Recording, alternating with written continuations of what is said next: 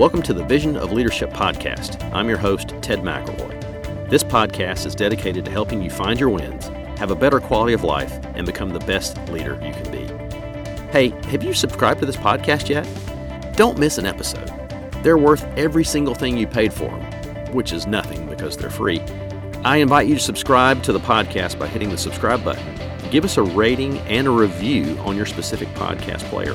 This helps us with our podcast rankings and makes it easier for people to find us. And as always, please support those who help support us.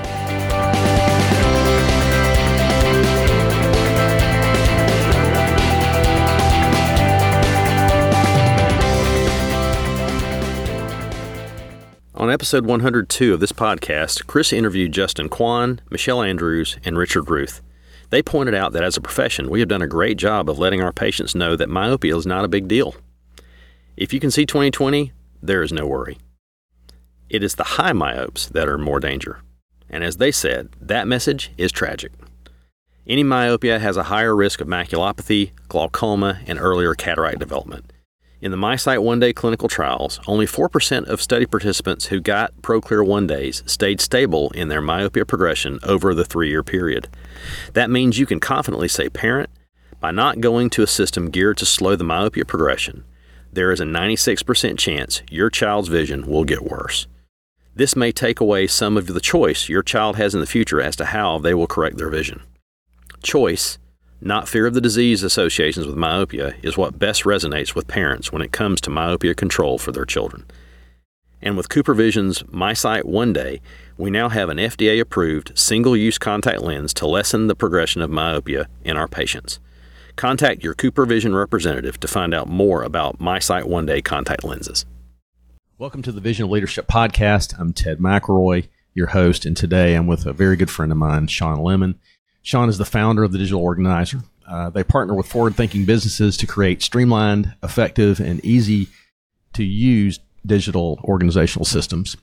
Uh, he's always been driven by a passion to understand how things work, finding how to make them better, uh, from a young age, he worked on cars. He uh, worked with his with his dad. He uh, built on computers, bicycles, a lot of other things. He took that information and used that to help himself to be able to better understand and also teach more complex ideas, especially when it comes to organization organizational things on digital side of things to other people to make it understandable for them to get.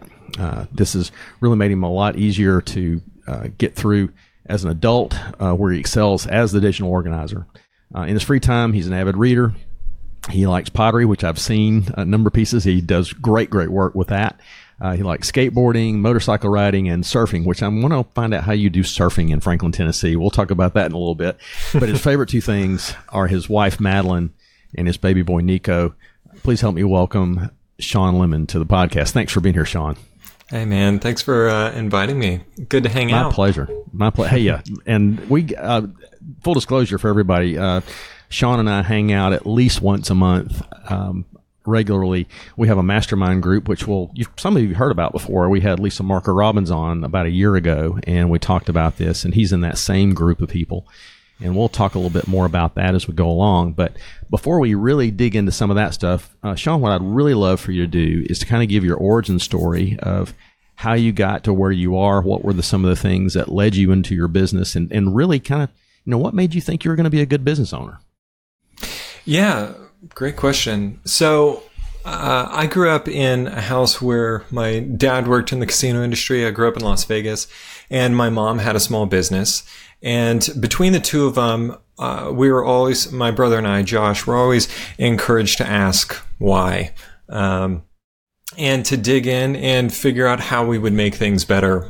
Why is that person on the side of the road? Why is the sub shop taking so long to make sandwiches? And what would you do differently?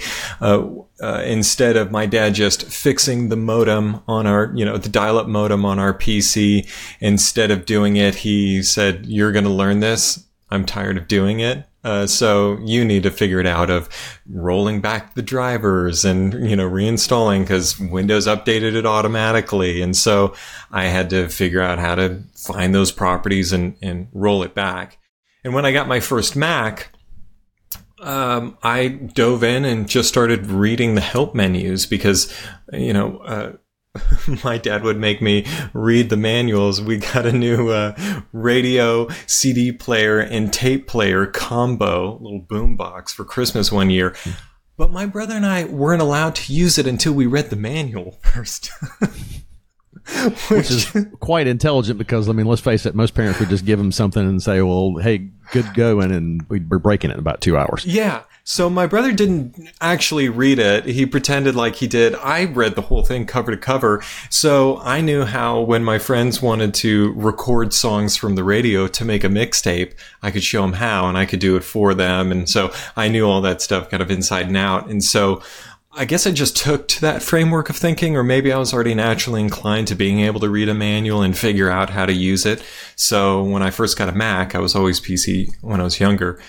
People who owned Macs came to me and said, How do I do this and that? And so figured it out, would create a little guide for them, send them a long email and stuff like that. And uh, yeah, I was working, or no, I was I was moving to Tennessee from Santa Barbara where I was doing a video internship. And so I was moving to Franklin and dropped off my monitor at the Apple store to be repaired and then shipped to me in Tennessee. And I'm sitting at the Genius Bar waiting, and someone asks a photos question of the Genius, and he gives this answer that's totally wrong. I'm like, that's not how you're supposed to do that. You can do it that way, but that's going to lead to this whole other thing because you don't actually understand how this program works right. It turns out the geniuses at the Apple Store are taught how to troubleshoot the hardware on your computer, but they're not taught how to use the software at all. And I thought, hey, really? I wonder if I could work here. And uh, so I moved to Tennessee and you know started working at another place in the mall. And these you know people would come in from the Apple Store, and I strike up a conversation and tell them about my interest. And someone's like, you know, you should apply. I'll refer you. I got hired there, immediately just started selling, you know, doing a great job selling. And I would love to sit afterwards with people and show them how to use their computer and uh, just spend a bunch of time with them. And it turns out there was a role in the store that actually did that. You could buy a membership for 100 bucks when you bought your Mac. And um, and you could book one hour appointments with a creative to show you how to use the software. So I got recruited onto that team and spent nearly seven years training people how to use Apple software until I saw so many messes and people needing serious help that they couldn't uh, that they couldn't get in the Apple store, and the consultants all they wanted to do was make your machine run well or get you set up in this platform, but actually how to use it, how to detangle your data, how to think about organizing all of your stuff like a digital workshop so that you've got easy access to it. No one was doing that. And that's what I left the Apple store to do and start the digital organizer and kind of made a meandering path of freelance work to figure out how to make it work. Finally found my system hired people, made refined that system, and uh, and now we've got a team who you know they organize. We do data migrations and stuff into Google Workspace and help people consolidate their stuff and really get organized.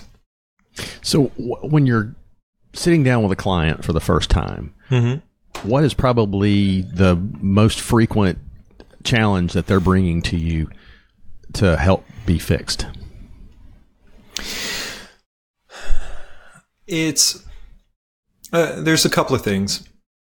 We get a lot of people who are overwhelmed by email, and so the people who search us out, they live in email, spend a lot of time in there, maybe hours a day, and they're overwhelmed, they're missing things, and they need to get it under control. So that's a big one. But the other part is shiny object syndrome. yeah.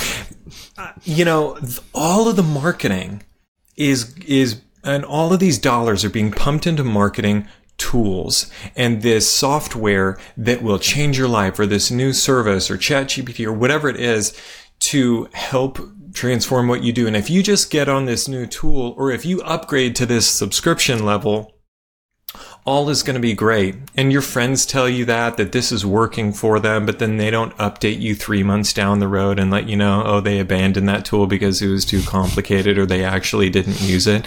And so these people have their data spread across so many different apps, bunch of to do apps, bunch of notes apps, you know, uh, files on their desktop in iCloud and Dropbox and in multiple Google Drive accounts and it's just spread out all over the place and they're trying to get control of it. That's really the biggest things. You know, they're using Safari and Chrome and their iPhone. And so they've got multiple sets of passwords that don't sync and they're constantly getting locked out.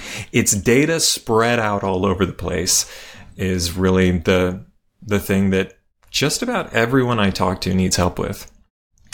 Yeah, I don't know that I know anybody who this is not going to be helpful for now, that especially you know.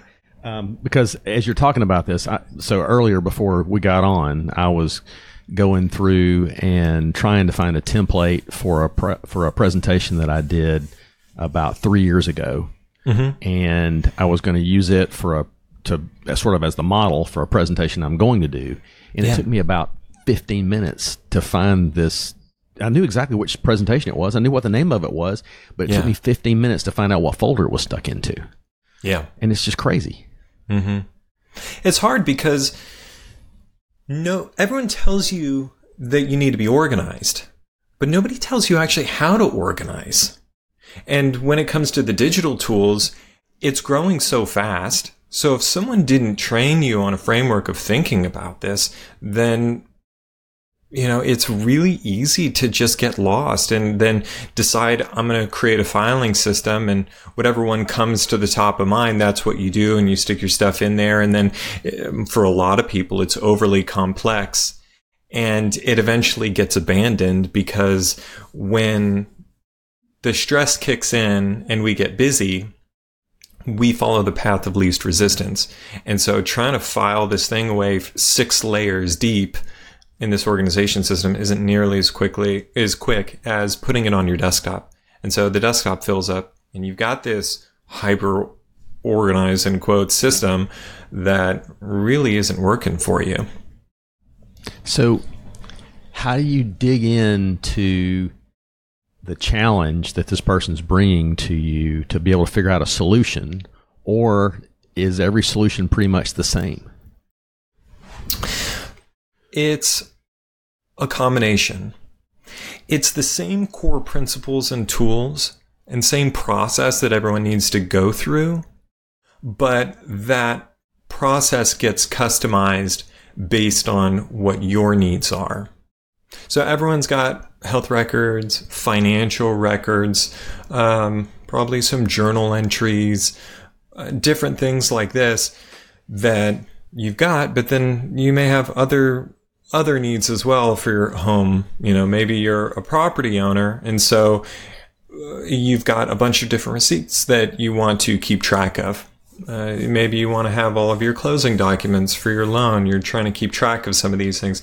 So you may need to adapt financials and maybe instead of real estate being inside of your financial folder, real estate is its own folder or maybe the house. And so, you know, we change things around, but primarily um, you know, we're we're building a framework around what's relevant now and highlighting the things that are most important and then making some of that archival data a little bit deeper. But the process is pretty similar. It's inventory, consolidate, uh, keep, delete, archive. So do some clean out, restructure, and then rename some of the stuff that's actually current so that you can find it quickly.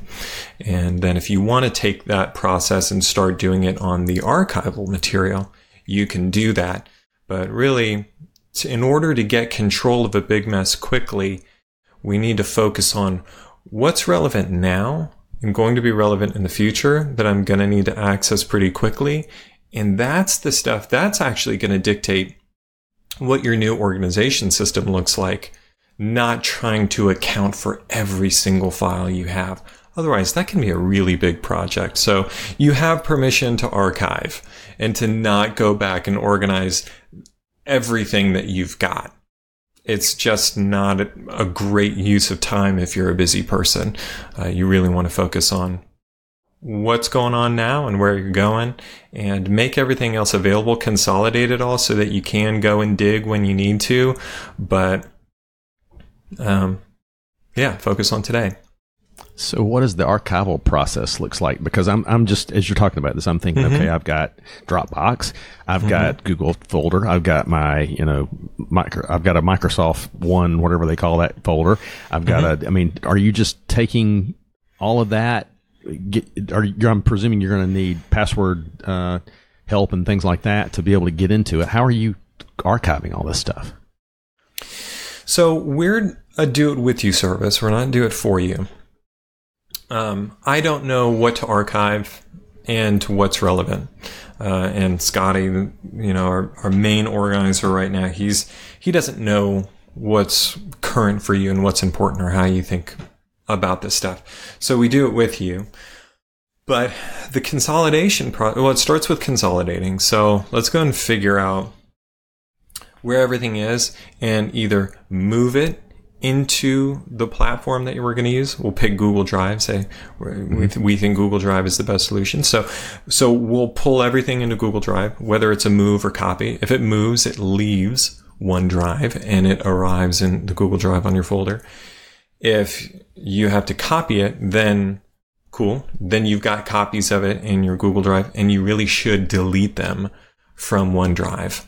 Um, that way later on down the road when you forgot if you organized it or not. uh, you can go into OneDrive and see that nothing is there. So you really want to clean up after yourself once you copy it from the multiple um, uh, areas that they've been stored in. So once you've got it all in Google Drive, then uh, we like to do a delete pass of what can we obviously delete like go through and let's just start trashing. And then from there, what's, uh, if we've got a lot of stuff that we need to archive, we should probably just go pick out the things that are good and relevant now and move those out of that, of that mess folder so that we can really focus on organizing those things.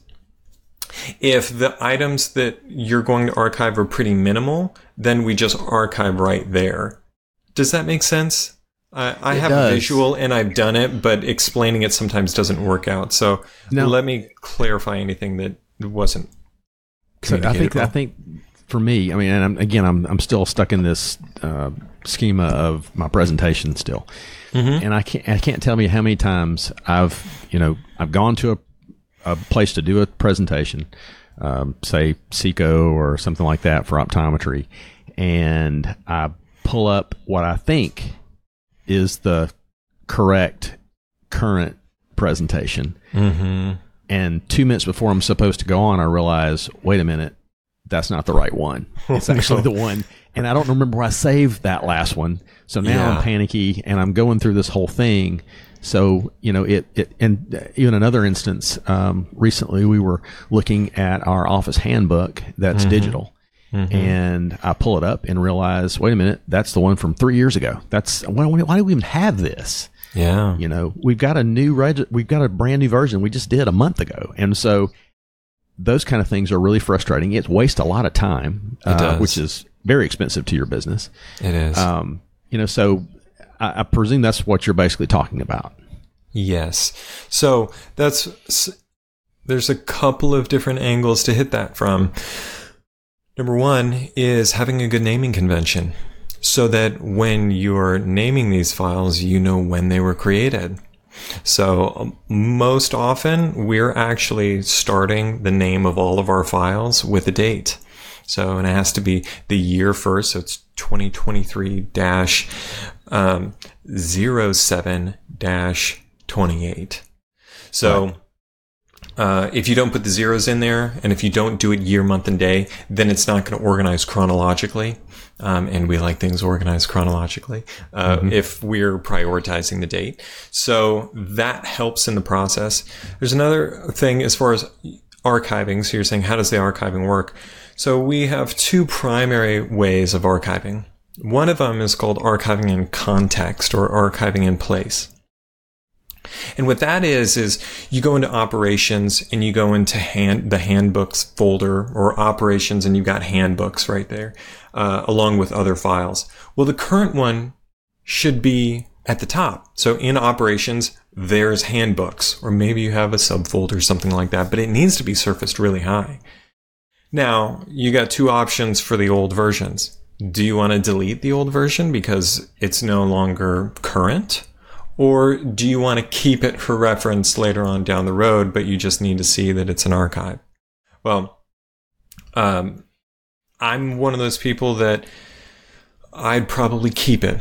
No, I wouldn't probably. I would keep it because I like knowing that I can see what was the policy then at that time, how, where have I come, and stuff like that. And because I'm naming them well, um, it is uh, it's easy to differentiate which one um, is current and which one isn't. So that one's in the past. So that's archiving in place. Or you, so I would have a folder in operations called archive.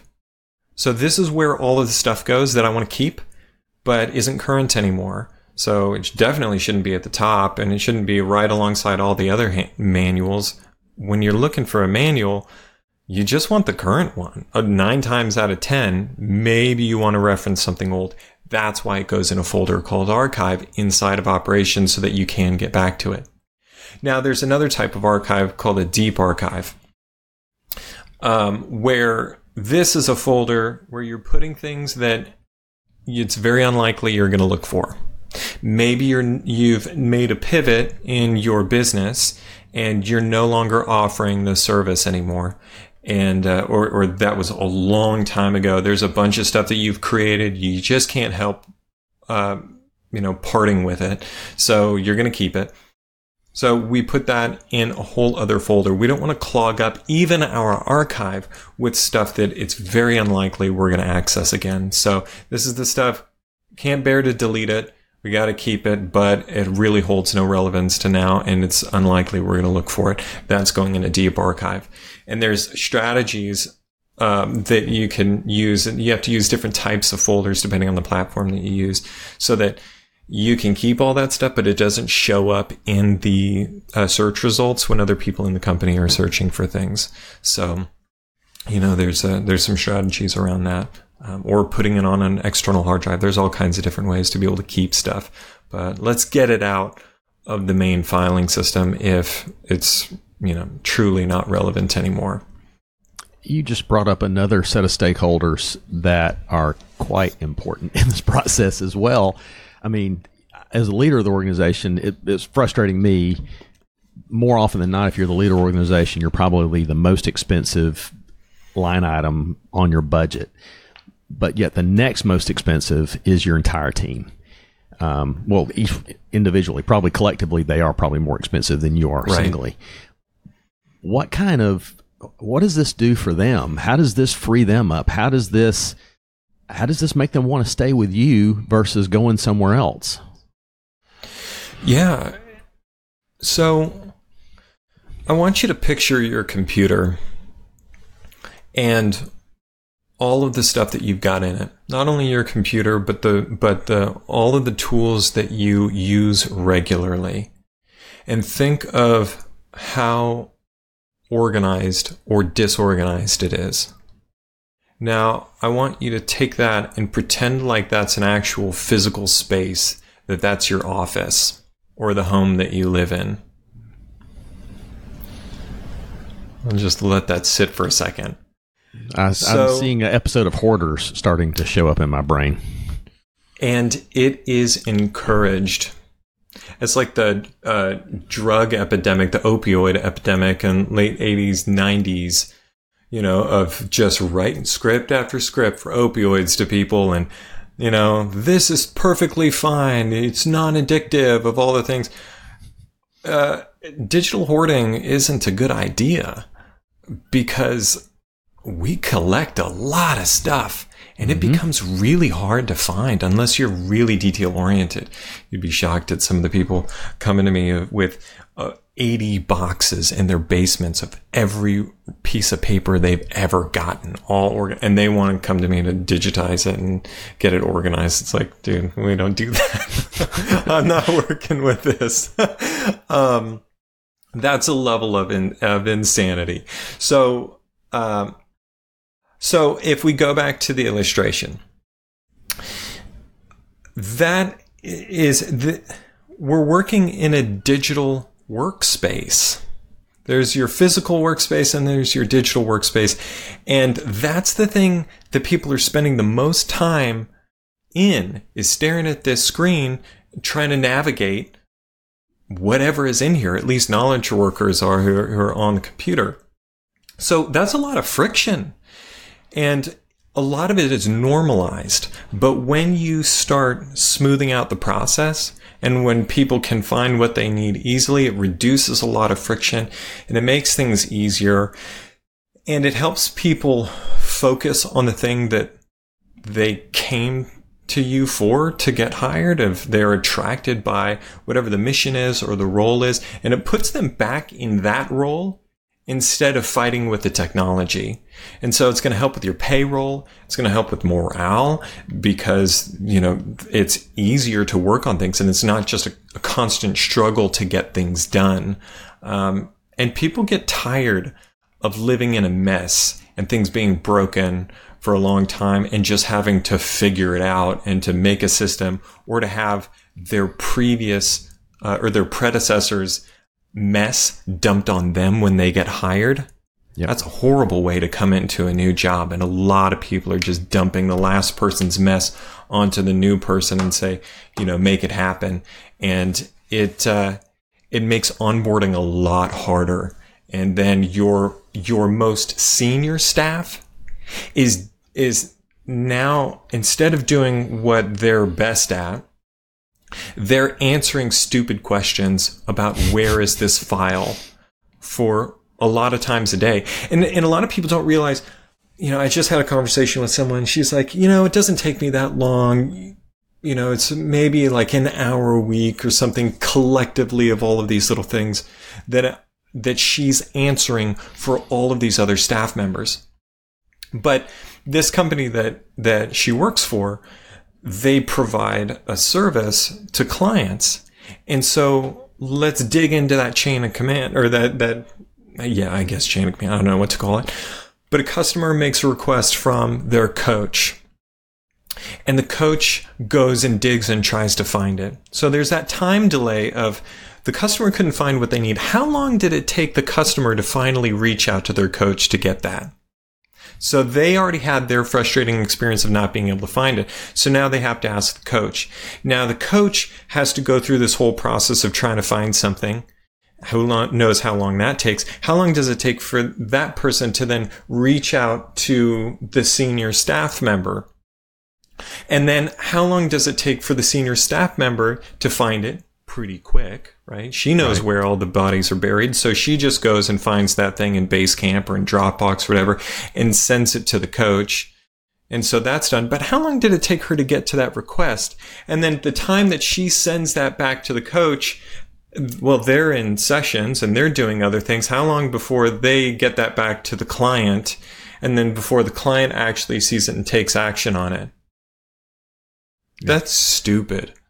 Right. And that's happening all day, every day in so many different companies. When if we just have a really good file structure, naming convention, spend some time to get in there and restructure and organize it, we don't deal with these issues. And when a client says, Hey, I can't find this, the coach can go and update the resource and say, Oh, sorry, I just updated the resource for you. And now he's stopped the whole problem in the first place and nobody has to make this dumb request again.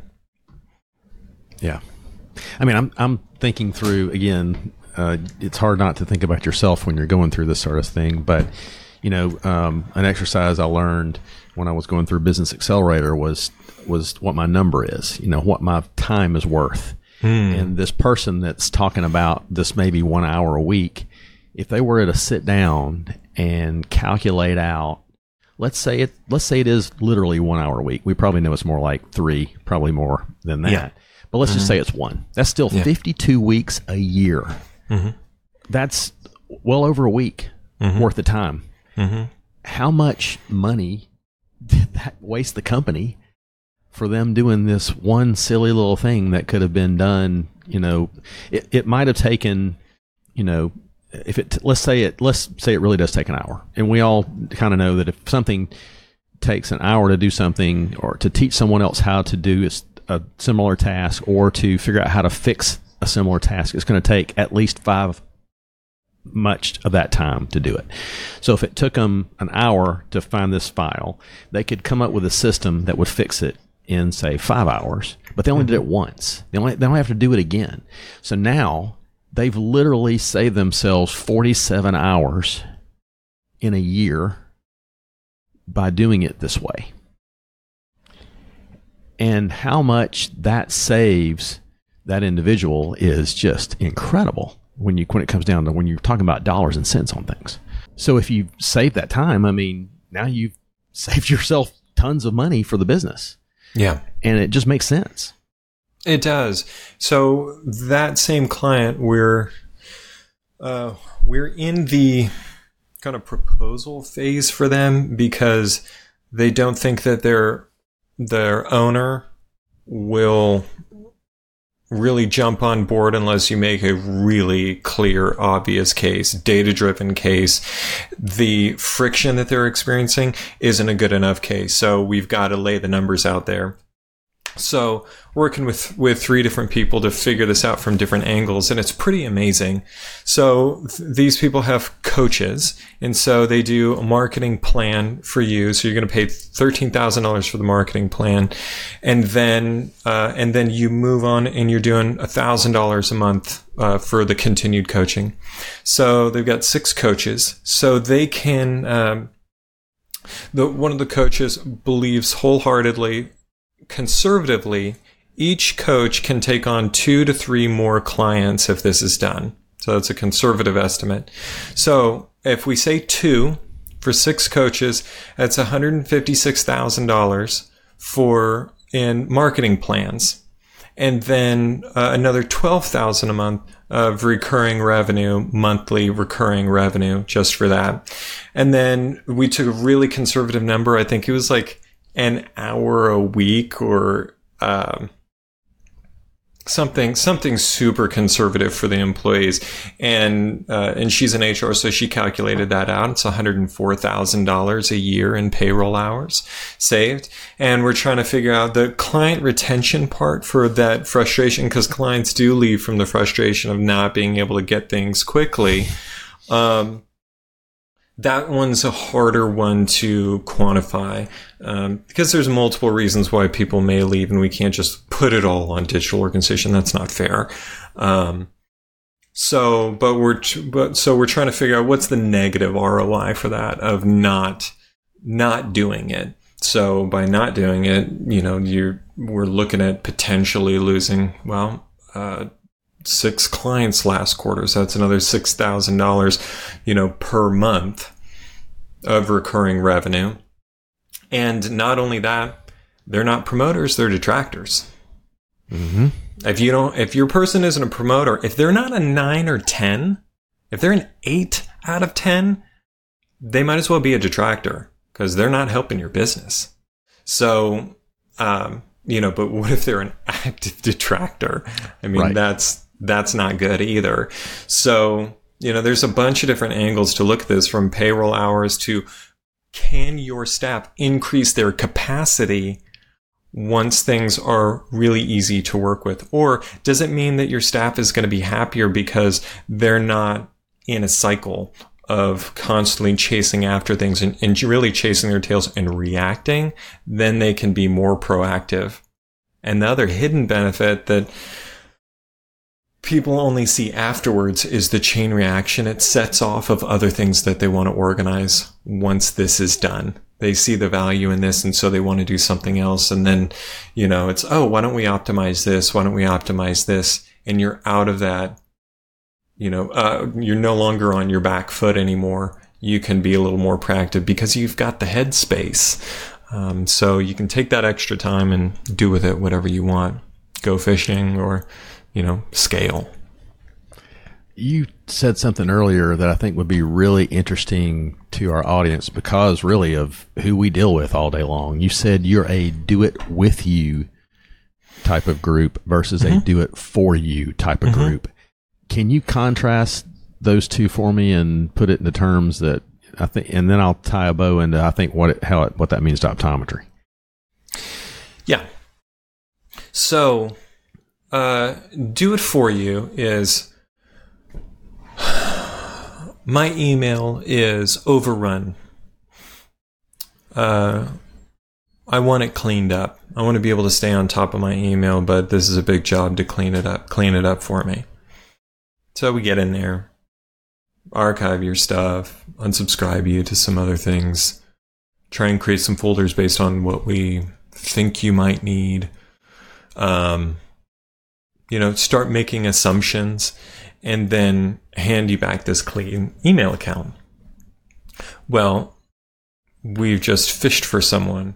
So, and given them a fish. And so they don't know what it takes to clean things up or to stay on top of it. They don't, they didn't feel the pain of cleaning things up, only the pain of spending money.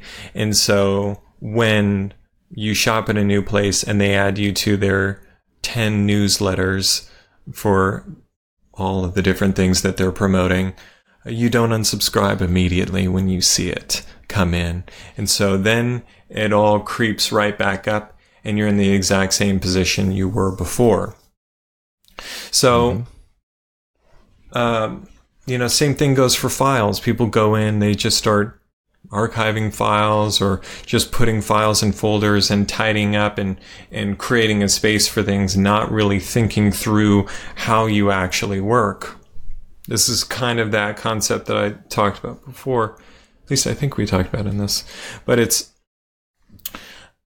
if we just start putting files and folders when the pressure is on, then taking that extra two seconds to find the right folder feels like an enormous weight to lift.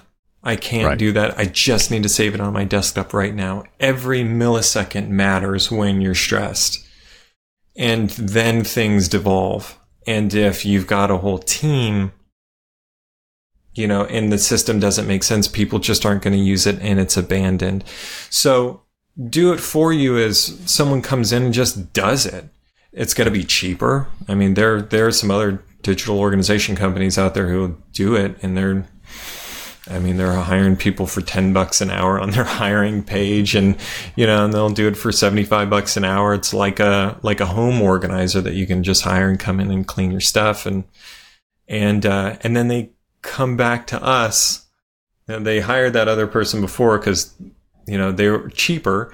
And then they end up coming back and saying, they cleaned it up and like kind of helped, but I still don't get what I'm supposed to do. Like, I, I don't get it. And, uh, and then we have a process that we take our people through where it's like, okay, let's clean it up together. And we're going to explain a concept. And now let's do this together and let's hit all the roadblocks of, okay, I, I, you know, I don't need folders for any of this. Actually, I don't need any folders at all. Why do I need folders? I can search for it. Cool. All right, let's go for that. And the majority of it, they really don't need a folder for. But then there's this real estate transaction, and they're dealing with all of these people that they're never going to remember their names again. And mm-hmm. so I don't want to, I don't want to take that from my inbox. I don't want to, I don't want to archive that one. Okay, you don't have to archive it. You can put it in a folder. Let's keep all of those things together. So we want to do the process together and take you through this system so that there is deliberate practice together with someone guiding you through the process so we can hit roadblock after roadblock and help you think about, oh, in this situation, what about this? So kind of use that Socratic method to draw out from you what you really need. And we give you the context and are trying to teach you how it works and the intention and maybe reveal some tools and and methods that you don't know about that can kind of change the way you're thinking about it. Maybe you don't need it as organized, organized as detailed as you think, or maybe you actually need it more organized and you need more detail than you want uh, or wanted initially, but then we can help you understand the why behind it. And then all of a sudden you're very much on board and want to add that detail in so that you can find it again. So that's, that's that do it with you, do it for you. And with our method, we're teaching and taking you through that process so that you have that hands on and do it and know it and are then a resource or if you're taking having someone on your team go through that process they're a resource for the team that can help kind of own the system maintain it and you're not having to come back to an organizer over and over again I mean, it basically comes down to the fact of who has the responsibility. And in your system, the responsibility comes down to the person who's making the purchase which is where it should be. A good example for us in eye care right now. I mean, uh, when you're dealing with dry eye issues, and you've got a you've got a guest who's come into the practice, and um, they've got all this crud on their eyelids that needs to be removed, and you go through the process of doing a uh, BlephEx, which is this instrument that uh, to, to, quickly explain it to you, Shawn. It's kind of like a kind of like the uh, dental polishing tool for the eyelid uh, okay. that you would see, but it gets all that biofilm off of there. And so I, I do this treatment for them, and then I send them home. And then six months later, they're right back where they started because mm-hmm. we did this thing for them, as opposed to doing this treatment and then sending them home with tools that will actually make that film stay away, like a wave a sponge or something like that, that they'll do every single day that's doing this minute little micro cleaning every day for them so they don't end up back where they started again in the first yeah. place as a you know and and I think that's the trap that almost every industry falls into is that we feel like we're going to be the big hero if mm-hmm. we do it for them Mm-hmm. as opposed to if we do it with them, we actually become more of a hero and we actually get more referrals because we've taught them how to keep from going into this pain point over and over again. Mm-hmm. Yeah, it's a it's taking the long view of I know I'm going to get less recurring revenue from this person because they don't have to do a six month, you know, big you know ordeal for the eyelids every time. But, but i can you know i can help them to maintain it but then you make up for it in referrals and happy customers and and they trust you more. You know it's not just the the people who are going to take your money every time. That's a hard thing for us because you know we're we're trying to do such a good job that you don't need us so that makes us hungry for more leads all the time which kind of sucks. But you know, but then people are really excited and they refer people, so it's it's a balance. Um, but then you know the the recurring stuff is just I don't want to be the person that just cleans up your stuff all the time. Like it just feels like a really low value task. Um, you know, to just go in and, and maintain it. Whereas, it's so much more challenging to help people change the way they're thinking and make really significant change instead of trying to collect a paycheck, cleaning as many email accounts as I can, you know. I would I would have to think that it's not only fulfilling for you to take these people to this level, but it's fulfilling for them. And again, that's going to give them this empowerment feeling like they can take on the gates of hell with a water pistol in this particular situation and and they're going to actually be able to come back and say well you know Shawn taught me how to do all this stuff and now my life is so much better so you really should talk to this group because this is going to help you get through those things and that's just a great way to have i mean i can't think of a better way to build your business than just with success over success over and over again right yeah it's the a huge payoff that people are actually looking for because I'm I'm trying to figure out in a in a discovery call like what's the ROI for you? Like what's that return you're really looking for? And for some people it's monetary, you know, for this business I was talking about. Um, the staff is sold emotionally, but someone else needs to see the the data for it. Um, but it's when I talk to the people who are actually hustling and they're the ones working in the files or email accounts or whatever, it's about confidence. It's like, yeah. why are you doing this? Like, I'll feel more confident when I go into that meeting or when I'm about to present that I know I've got the right file and the right slide deck and can go, go at it. I mean, there's, uh, how much did that anxiety of not having the right presentation affect the beginning of your presentation? I can't imagine how bad it was. I mean, you know, or I, I well, actually, I can't imagine because I was there, but I can't imagine what it looked like on the other side of things. Mm-hmm. Um, you know, it's probably it probably was not as bad as I thought it was, but it still affected it enough to where you know, at the point that I was, if I was there because I had something that I felt like they needed to hear, mm-hmm. and I'm so busy worried about is this the right slide deck or, or, is this wait wait i think this is the right slide deck even though i know i've pulled it up now but now i'm 2nd mm-hmm. guessing myself so mm-hmm. for the mm-hmm. first three or four minutes i'm constantly thinking when i hit this button is something going to show up that i don't that's not going to lead me down the right path to my next step um, you know the same thing happens when you're trying to onboard someone on your team and you've got all of your processes and checklists and everything and your loom videos to teach them how to do things in this area and it takes them into a process that's centuries old, you know, that no one even uses anymore. And now you've just wasted time. You've wasted, and, you've yeah. left them with the fact that you really don't know what you're doing. And should I really be working for this company? Because I don't really know what they're doing. Mm-hmm. Yeah, it's uh, it's a big, it's a big thing. There's, I have gotten so much better at this, but I used to be have a lot of anxiety around um, public speaking and you know, even doing a podcast interview. And it wasn't that long ago that I was uh, about to start a presentation and was like, thought I was going to pass out. I was just so anxious about it.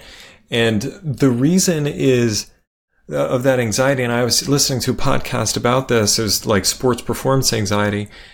It's about feeling like something is at stake yeah. So when you're so if you're about to present and you don't have and you're not confident in your next slide, then you're worried about how things are going to look and your reputation and you may not get another speaking gig and all of the things are adding up. It's you know what's at stake then the yeah. pressure is just on. Some people do well with that. Some people have a hard time with it. I have a hard time with it. So you know, there's this psychological game of being prepared and then maybe even tricking myself of nothing's at stake. It doesn't matter. I'm just having a conversation and they're going to get value out of it anyway, or whatever that, you know, comes into it. But that's the confidence that I was talking to, well, actually a few people about this week is, you know, going into meetings with people and knowing that they've got the right stuff and, you know, and being able to perform at a high level consistently uh, because they know that all of the tools that they need and the information is at hand and, and easily accessible. Yeah. Um, I want to switch gears for just a little bit uh, as we sort of wrap in because I want to talk about the importance of this little group of odd people that we have that we get together once a month on and talk about what that has meant to you and to me um, you know, as it's it's our mastermind group, and yeah. uh, why that why is it important to you? What what do you get out of it? I'll I'll tell you what I get out of it, but I bet it's probably pretty close to about the same thing. Oh, what I get out of it is not only having other business owners who deal with the same things, but it's actually having a relationship with them that mm-hmm. we can we not only does this person understand the struggle but they can speak specifically to me and call out my strengths call out the bs that might be coming out of my mouth or the the limiting belief. Say no we know you better than that. That's that's not it. For someone else that would be the issue but that's not for you because this is who you are and this is what your strengths are. It's probably more this thing instead. And you know that's it's really amazing being known and encouraged and given a little kick in the in the pants when needed um, that I love. And secondarily is we're all doing different things and Yeah. and uh, in different industries and different uh, uh, staff you know memberships or however many people are actually on your team and everyone's dealing with the same thing on some level or another it's usually people issues or a marketing Money. thing and they're all uh, it's just a different scale, but they're all the same problems. And seeing that uh, and knowing that even though I've only I've got a pretty small team, I can make a really big difference uh, with someone with a much bigger company income as me and everything. Like it kind of levels the playing field, and it feels cool to be able to contribute on multiple lever levels as well. Yeah, it is I, without a doubt uh, one of the biggest highlights of my month. Every single month, um, I, I physically miss it when I'm not there. Like in Yeah. June, I was off at our uh, American Optometric Association meeting, and I couldn't be there. And I was just really, I, met, I knew when y'all were meeting, and I'm thinking, oh my gosh, I'm missing this right now. Yep. Um, you know, I, I I would not have traded the time away from my wife that I got to spend with her, but it still meant something to me. It was painful a little bit Yeah. to to not be there, and the the opportunities that we have to speak each, into each other's lives. Um, the and this is something that you know some of us kind of knew each other a little bit ahead of time. I, um, so uh, for me, the- really the only person I truly knew was Jason Ray because he was actually in my same business accelerator group. yeah. Uh, and and uh, Uh, you know, I had acquaintances with the rest of you guys because I had seen y'all on the other video calls, but for the most part, mm-hmm. yeah, I really didn't know you that well. You know, and then after a couple of few months, it was amazing how quickly we all just kind of gelled. Yeah. And you know, like you were saying, the the most powerful thing I get out of that is I'm not alone in all of mm-hmm. this. And mm-hmm. and the reason I'm not alone is because regardless of the type of business you're doing, you're still dealing with the exact same problems I'm dealing with. It's Yeah. you know, like you said, it's the people, it's the, all the stuff I want to buy with the money I don't have. It's um, you know, the just feeling like I'm not doing the right thing and having someone go, "Yeah, you are doing the right thing. You are on the right path," or telling you the opposite, you know, because this path that you're on is the one that I was on a couple of years ago, and I can tell you how this movie ends, and it's not a it's not a happy story. Yeah. Uh, I've seen this movie before, you know, so so having those kind of things to happen, and, and when you're in this big hairball, you can't see out of the hairball, you know, Yeah. where everybody else can see where you are and really talk you through it. So that's that's such a huge, huge gift that I get every single month yeah. uh, you know, and some of the problems we're going through are, are huge. Some of them are seemingly huge, and some of them are really small. And some of it's just this opportunity that we've got that we just, you know, make sure that we're, you know, on the right path. Yeah. Um, and I, I think that's really great. And it doesn't matter. I mean, yeah, I miss I miss the people that aren't there when they're not there every month, but I know that every single month, at least somebody's going to be there right. and uh, it's a great time to just share and live with each other. You know, that's, that's what's incredible about it. Yeah. There's, and the magic is we trust each other to be vulnerable and to say, I screwed up, you know, and, and, and this isn't working. And, or I made this, hu- yeah, I made this huge mistake and, and not, we're not posturing. Like I've, I've seen no posturing to try and make ourselves look better than we are or, you know, sugarcoat anything or whatever to try and like one up. It's just, this is what's going on right now, you know, and I'm really excited about this.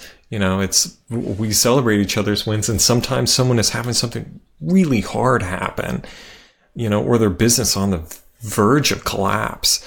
And then someone else is having like the best year and the best quarter they've ever had and are like high on life. And we can all, you know, we can celebrate with that person who's, you know, at a peak and, uh, and empathize and just be there with somebody who's really struggling through it and, you know, help however we Yeah. can. Be there as an emotional support, if not, you know, for if we can't do anything else. Yeah, Very and it's- grateful. it's incredible that that happens exactly the way you have described it. I mean, um, we, you know, we've celebrated and commiserated all on the same time. Yeah. Uh, calls, and then there's all these emails that go in between that we're having too. You know, so it's not like it's a once a month literally deal. It's just that's the only time we're actually sitting face to face with each other. Uh, the rest of the time we're con- we're continually, you know, communicating with each other and checking in with each other, especially when something's going on. Um, you know, I had a little bit of a challenge we talked about on our last call. And it was literally just you and me and uh, Amy, the three of us. And I actually got a, a text message from Lisa that you had, you and she had talked last week, and she just said, "Hey, I, I heard what happened. I just want to let you know, you know, thinking about you, and but I'm happy that that things are." You know, on the right path for you, and you're feeling, you know, at peace about all this, and Yeah. that was really nice to have somebody to say that to me. Yeah. uh, you know so it's just incredible. It's really incredible. And you know if if you're out there and and hearing shawn and i talk about this and you're thinking do i need this kind of thing in my life? The answer is yes. You need this kind of thing in your life. You need people um, to help see the things that you don't see as easily because you're in the middle of it and i think it's also extremely helpful that you go outside of your industry and get input from other places um, because it's just so freeing to know that you're not the only one. But it's also incredible in some of the things that you just don't think about because it's it's something that they do in their industry a little differently, and you can take that information and bring it to your own industry, which is super helpful. Yeah. That's what I loved about Business Accelerator is being at the uh, um being at the table with people in a bunch of different industries. And you know there's one guy who's a massive consulting firm and uh, and then another like happy egg company is like the one of the owners or CEO of that. And and we're talking about things. And there's me with you know an assistant and one full-time employee at the time. And like that was it and i'm having this issue and they're like oh yeah we deal with the same thing it's just on higher scale but then they're able to give advice for uh, for what I needed. And it's like, oh, that's that's the framework. Those are the numbers that I needed. And then they're asking things, and I'm helping them. And with my experience from a three, it was just it was cool. I would say too is like encouraging people. Like if you feel like this is impossible, that that you're in a toxic culture and everyone is posturing and trying to you know, just one up or you can't really be vulnerable. Like, first thing to know is sometimes you have to be the first one to be vulnerable. But if Yeah. you do that and then people are just taking advantage and, and it's not level, like you need to get out of that. Um, but I would say look for, uh, communities surrounding coaching. So we found each other through Michael Hyatt's Business Accelerator or Full Focus now is Right. Business Accelerator. And some of the just best friends that I have, uh, you know, in, in relationships, business relationships are those that I met from those types of communities. People who are hungry for growth and are willing to share what's going on. Um, you know, then you can, you can find like-minded individuals and be able to, you know, express some of these things that are going on and uh, help each other. Yeah. So, uh, one last question. Uh, as you look through, and this is going to be a relatively philosophical, and I apologize for a deeperish kind of question here at this point. But so, you, and you know, you're a good bit younger than I am, which I'm kind of jealous about, and I, I don't mind saying. Um, but when you get done with all this stuff, how do you want to be remembered?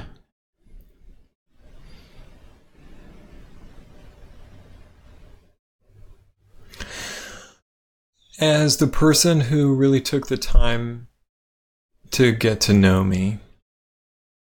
That's the that's what I want that person to think.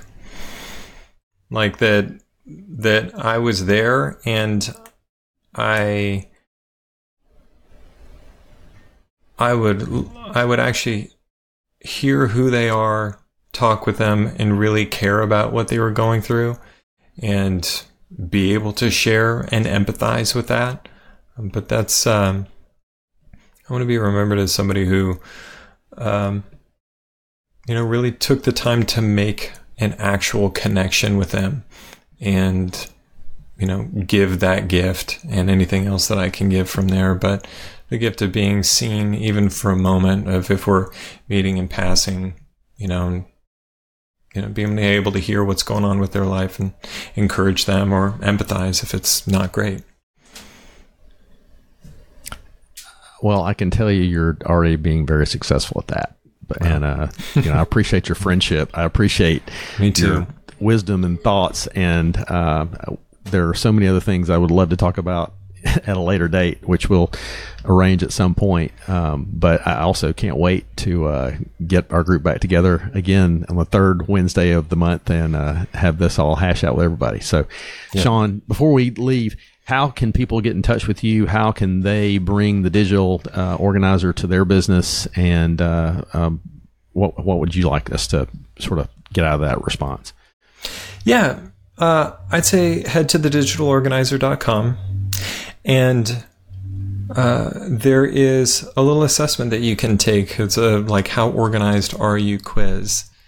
And what's cool about that quiz is it's not about do you have stuff, you know, really labeled neatly in folders. That's not the type of question, but it's really trying to figure out how effective is your system.